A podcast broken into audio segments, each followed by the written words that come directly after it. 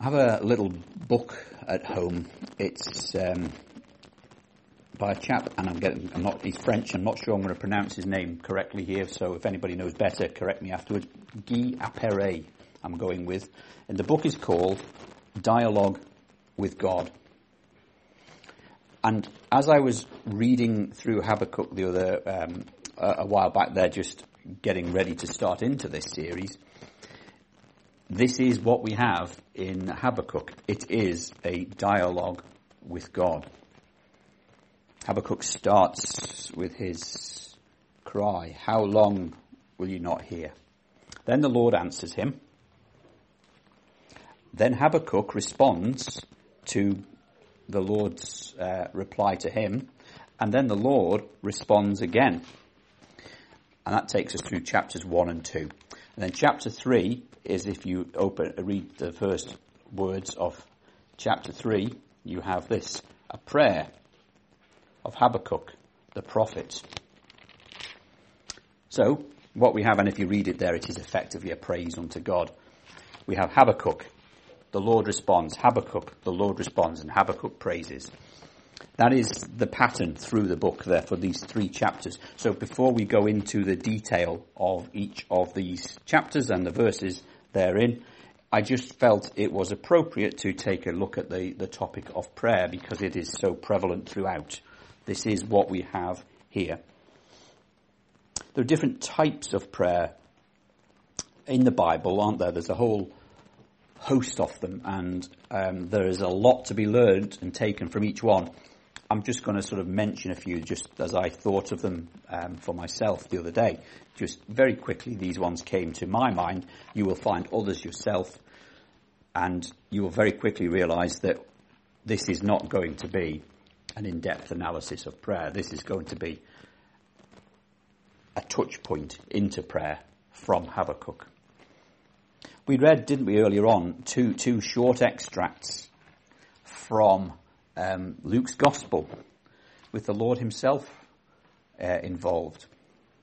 He was praying when his disciple, one of his disciples came to him, so that he's setting an example firstly. And his disciple said to him, Lord, teach us to pray, as John taught his disciples to pray. So they understood the importance of prayer and they understood the need to pray correctly. So they went to their respective masters and said, teach us how to pray. A helpful example for us to follow. And then the Lord gave his example. When you pray, say. And then we have the Lord's Prayer and the pattern that that is. And the pattern that we should follow there is to start by praising God first for who he is and then appreciate what he has done for us in that context. And then in the second portion that we looked at there, Jesus was praying, and then he called his twelve disciples. So he was preparing before he called them to their work. He was praying before that event. And that reminds us again the importance of committing spiritual matters to God.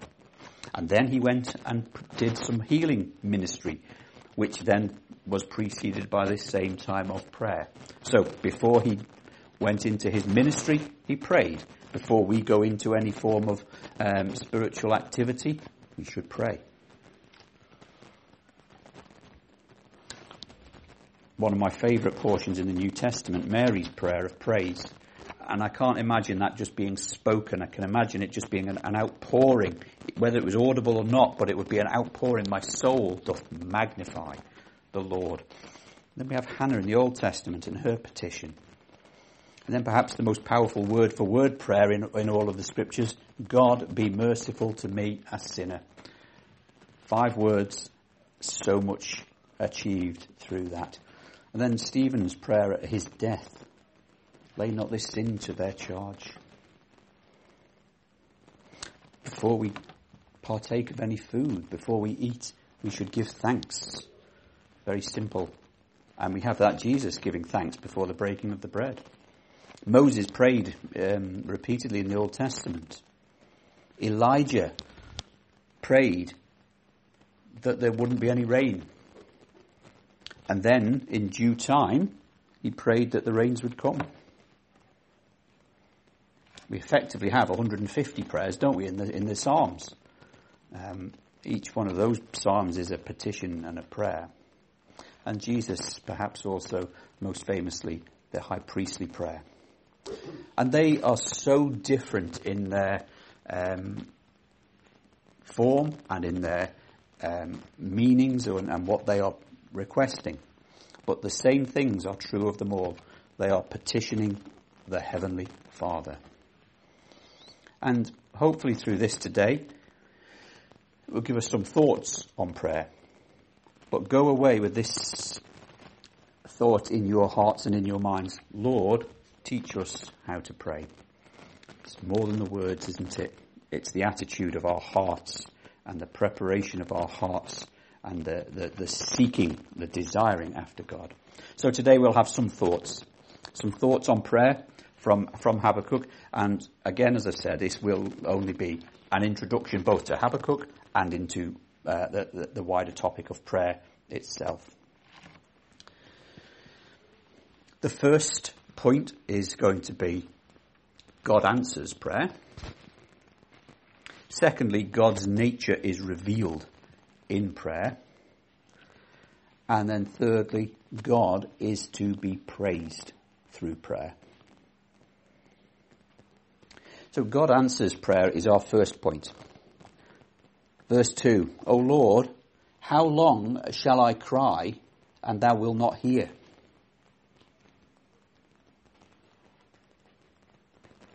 Verse 5, the Lord speaks, Behold, ye among the heathen, and regard and wonder marvellously, for I will work a work in your days, which ye will not believe, though it be told you.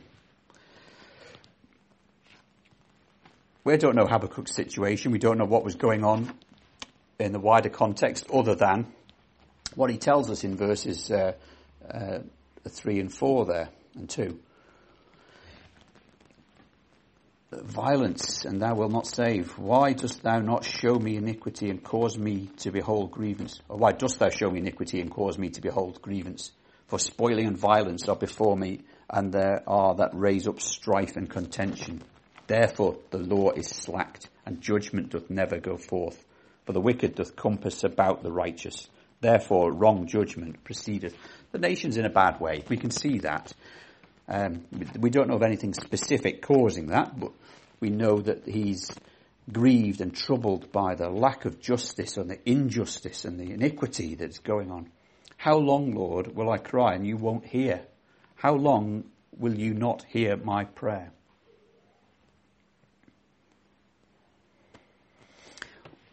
We're all familiar, aren't we, with the, the, the, the compound name of Jehovah, Jehovah Jireh.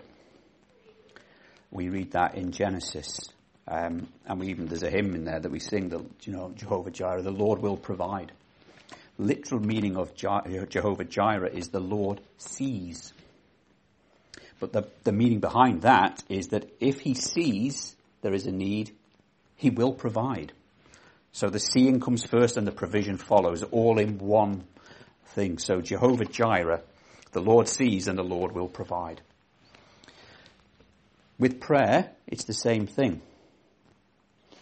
The Lord hears and the Lord answers. It's, it's two parts to the same thing. How long will you, how shall I cry and you won't hear? No, I'm hearing and I am answering is, is effectively what we have in response to that. In James's epistle we read, don't we, the effectual fervent prayer of a righteous man availeth much. So who has their prayer avail much? The righteous man. Who is the righteous man? It's those who are right with God. How do we become right with God? By confessing our sin as the publican, God be merciful to me, a sinner, and trusting that Jesus Christ alone can take away my sins. So then we know the effectual fervent prayer of a righteous man. So if our prayers are effectual and fervent, they will avail much because the Lord will hear. He won't hear unless we are righteous in his eyes We are not praying to God if we are not believing in God, if we do not trust in Jesus Christ as our Saviour. But if we do, our prayers will, if our prayers then are effectual, as in, are they scriptural? Are we being led by the Spirit? Are we praying according to the Scriptures? He will hear and he will answer. How long, O Lord, shall I cry and thou wilt not hear? I will hear and I will answer. And the answer to our prayers will take a few different forms. The answer to our prayers might be, yes, I will grant that to you. We might pray for something. We might pray for uh, a, sa- a, safe passage as we go on a journey. We might pray for uh, health tomorrow, for whatever we need to do tomorrow. We might pray for uh, peace in ourselves so that we can rest, be ready for something. And the Lord might say, yes, I will grant that. Sometimes the answer might be, no. Lord, I pray that you will heal me from this sickness. What did Paul say to, uh, what did the Lord say to Paul when he asked about the thorn in his flesh? My grace is sufficient for you. Did Paul get his prayer answered? Yes. But was the answer what he wanted? The answer was, no, you will not be healed. My grace is sufficient for you. He sought the Lord three times. Then he heard this response, My grace is sufficient for you. We might also get an answer to our prayers that we were not necessarily expecting. Good, bad, or, or, or, or, indifferent in many ways. Sometimes we can pray for something and we get an answer to it. Well, that wasn't what I was asking for initially. It wasn't what was in my mind. But that is truly an answer to prayer.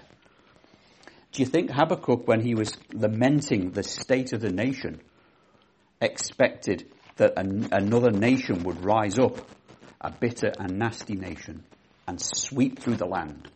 Do you think that was in his mind? Do you think that was in his heart? Very much doubted. May have been if he if he had seen the example from uh, the, the the time of the judges. But the Lord had an answer. I will work a work in your days, which you will not believe, though it be told you. That's how extraordinary the sweeping through of the Chaldeans, the Babylonian Empire, was going to be. He was not necessarily expecting that. The answer sometimes is also wait. Not now. You might want something. We might pray for something. And the Lord might say, not now. Wait. And then that waiting might drive us further on in our prayers. It might drive us closer to the Lord. It might drive us to seek with more fervency. And then the Lord may answer and, and grant the prayer request. But the thing to, to follow up with that is God answers prayers. But are we waiting for those answers? Are we waiting and are we looking for the Lord to bless us and to answer our prayers? What did the Lord say to Elijah? Didn't come in the storms. I didn't come in the tumult. It was the still, small voice. Are we waiting for the still, small voice? Are we listening for it? I, I, I, found something very helpful from uh, Ian Paisley saying one time in his personal devotions, his time, uh, you know, on his desk when he has his personal time of devotions, he has four books. He has his Bible, which he reads um, firstly. Then he has a hymn book, because a good hymn uh, he finds helped him with that. Then he has a prayer book, and he lists all his items that he is praying for to remind him what he has on his items that he is going to commit before the Lord specifically in prayer. And he has a separate book which he called his praise book. And these are the items that he's crossed off his prayer book because they have been answered and they have been moved onto the praise book. And he will put them in there and give thanks for the Lord. So that's a very practical way of saying, these are the items I'm praying for. Lord, keep me on the track with these. and keep me focused on praying for these, and then keep me looking out for your answer to these prayers. And then, Lord, you've answered my prayer. Praise God for your greatness towards me. Do we look out for answered prayer? Are we attentive to God answering us? Sometimes these things come in unexpected ways, don't they? And they, as I've said, the Chaldeans were not necessarily expected the tasks that come before us to do instead of answering the prayer. And the answer might come through a different route. There's so much to, to consider. Be still and know that I am God. Be ready. Be ready to listen for the Lord. Be ready to feel His answer to your prayers. I like, and that's why I carried on reading um, into verse uh, 1 of chapter 2. Habakkuk says, I will stand upon my watch and set me upon the tower, and I will watch to see what he will say unto me, and what I shall answer when I am reproved. Interestingly, he's expecting to be reproved there as well, but can you picture what he's saying here, the symbolism here? I will stand upon my watch. I'm going to be on duty. I'm going to be watching for the Lord. But not only that, I'll be upon the tower. I'll go up to the high point. I will get the best view I can. I will be scouring the landscape, waiting for the Lord to answer my prayer. And I will watch to see what he will say unto me. And then what I shall answer. So he's already expecting the response and he's already getting ready to answer again. God answers prayer. Are we watching and waiting and listening? Are we ready to respond to how the Lord answers prayer? The second thing that we see in, in um, this portion is that God's nature is revealed through prayer. And again, as I've said, this is not going to be an exhaustive list, and this is not an exhaustive point. It's just a few examples that have come from um, these chapters. So we always must accept that God is beyond our understanding. Can we fully understand God? No, we can't. Can we understand Him a lot better than we already do? Yes, we definitely can. Should we search and seek after God to find out more about Him? Yes, we definitely should. Will we be blessed as a result of doing this? Yes, we will. And to that we say Amen. Because even in the searching, there is blessing the the the, uh, the bride in the Song of Solomon when she sought her beloved. The blessing then came as he revealed himself to her. How long, O Lord, shall I cry and you will not hear? Behold, ye among the heathen, and regard and wonder marvelously. For I will work a work in your days which ye will not believe, though it be told you. I will raise up the Chaldeans. God is sovereign. That is the first thing we see here. God is in control. He is in control of nations. I will raise up the Chaldeans. They will become the powerful empire in the world, the most powerful empire in the world. They will overthrow the nation of Israel. So there's two nations that we've seen already in his hand. The Chaldeans will rise and then the, the, and Israel will be taken. God controls events. He controls that it will happen. He controls how it will happen. They will be swift and they will be terrible and their judgment and dignity shall proceed of themselves. He controls the times. I will work a work in your days. It will come to pass. It will happen. It will happen when I say so.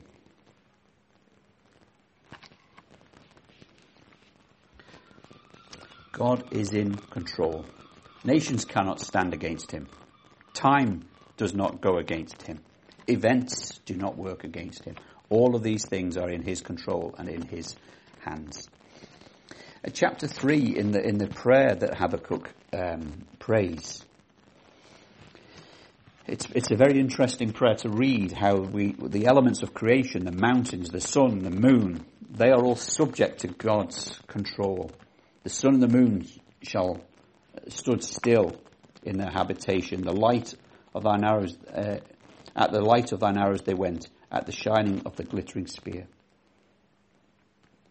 We read of the mountains they saw thee, and they trembled. The overflowing water passed by, and the deep uttered his voice and lifted up his hands on high. So it's just again very symbolic passage there, but a reminder: all, nat- all, all nature, all creation, is in his control. Events and weather are, are sort of um, more becoming more and more freakish, aren't they? In, in our understanding of these things, there's more and more hurricanes they seem to be getting stronger and stronger. There seems to be more and more flooding, and then at the same time, there's famine and drought. These things are all in God's hands, all in God's control. Very quickly sweeping through verse 12. Art thou not from everlasting? Habakkuk is acknowledging that God is eternal. He is from everlasting to everlasting. No beginning and no end. God is in control of events. God is in control of the world. God is in control of time. He is before time, He is after time. He is eternal, from no beginning and no end. Helps us to understand a bit more of God, doesn't it? We're building up a picture. Mine, Holy One.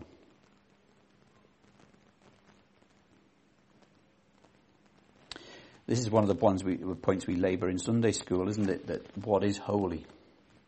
It's to be separate from sin in its simplest form. And this is our God. He is separate from sin.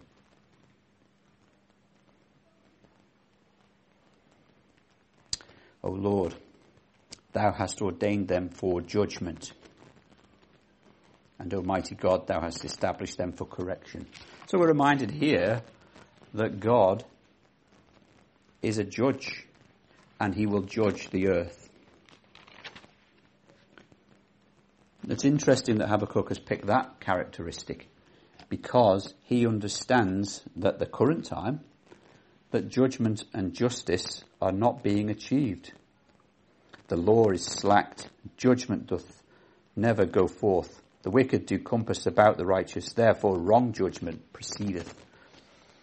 Wrong judgments, incorrect decisions, iniquity and unfair treatment were commonplace.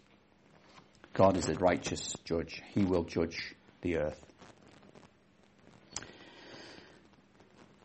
One of the very familiar portions of scripture, verse 13, thou art of purer eyes than to behold evil. God is pure. There is nothing in him that is sinful, taking us into again a similarity with holy. And there are more, and even if we just take to chapter 2, verse 14, for the earth shall be filled with the knowledge of the glory of the Lord as the waters cover the sea. The earth shall be filled with the knowledge of the glory of the Lord. The Lord is glorious, and the whole earth shall be filled with that knowledge. The whole earth is filled with that knowledge. It just tries to suppress it, doesn't it? The whole glory of the Lord is prevalent throughout all creation. Even in that, there, is no doubt. The Lord is glorious. He is full of glory.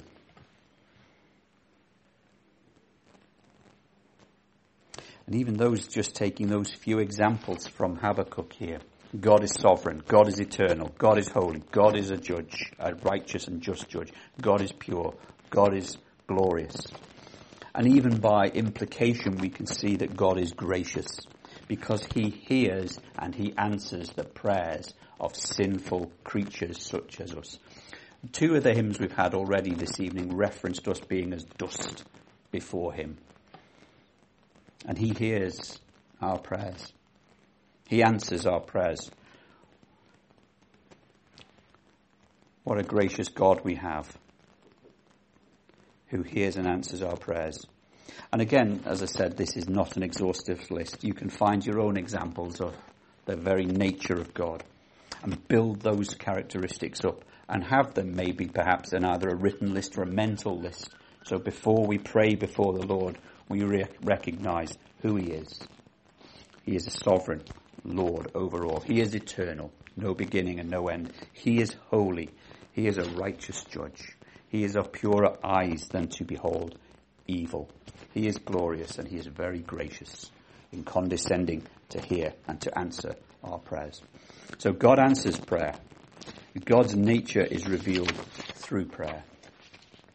And God is therefore to be praised. And really, based on what we've already thought about, that God answers prayer, and that God's nature is revealed through prayer, this should be the natural outworking. If you come into the presence of a sovereign, holy, eternal, gracious God, you cannot but praise Him. As I said earlier on, chapter 3 is a, is a prayer um, that, that Habakkuk offered in response to his dialogue with, with God over the first two chapters here. And the imagery of it is um, from nature, praising God. And we, we looked at a few examples of the mountains, the, the, the deeps, the waters of the deep, the sun, and excuse me, and the moon. These things just proclaiming the glory of the Lord. Proclaiming the glory of the Lord in his judgment. Not popular these days, is it, to, to glorify and praise God because he is a just and righteous judge and will judge the earth.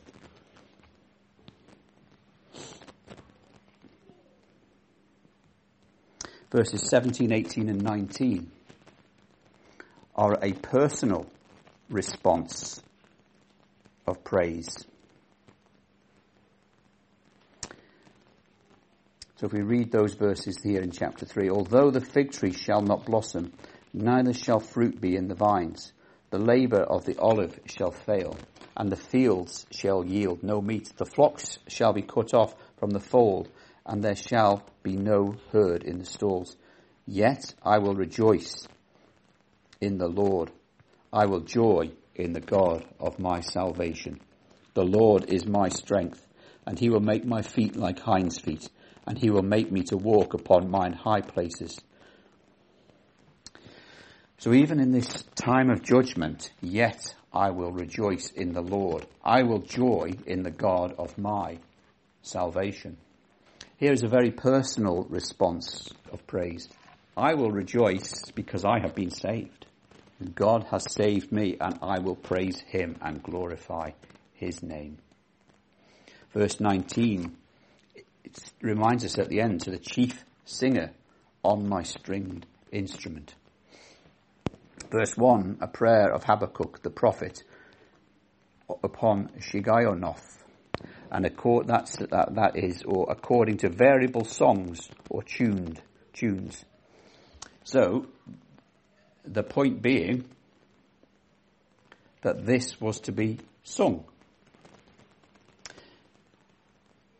And it's a reminder that our praises and our prayers should flow into song on occasion.